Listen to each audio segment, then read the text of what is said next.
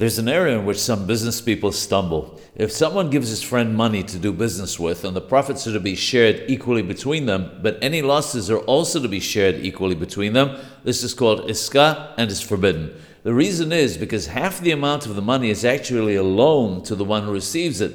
It's his responsibility and he enjoys the benefit of any profit it earns, but also carries the loss in the event that there is one. The other half is a deposit in his possession, which belongs to the giver, who receives the profit from his half or loses if the business is unsuccessful.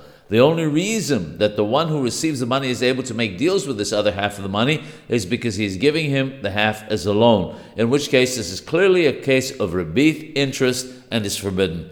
There are ways, however, where two people can enter into a business transaction similar to this, such as if the giver pays the one who receives the money at the time of the giving a certain sum for the fact that he will be dealing on his behalf.